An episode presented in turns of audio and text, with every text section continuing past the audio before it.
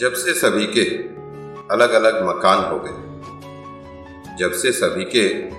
अलग अलग मकान हो गए पूरा बचपन साथ बिताने वाले भाई भी आज एक दूसरे के मेहमान हो गए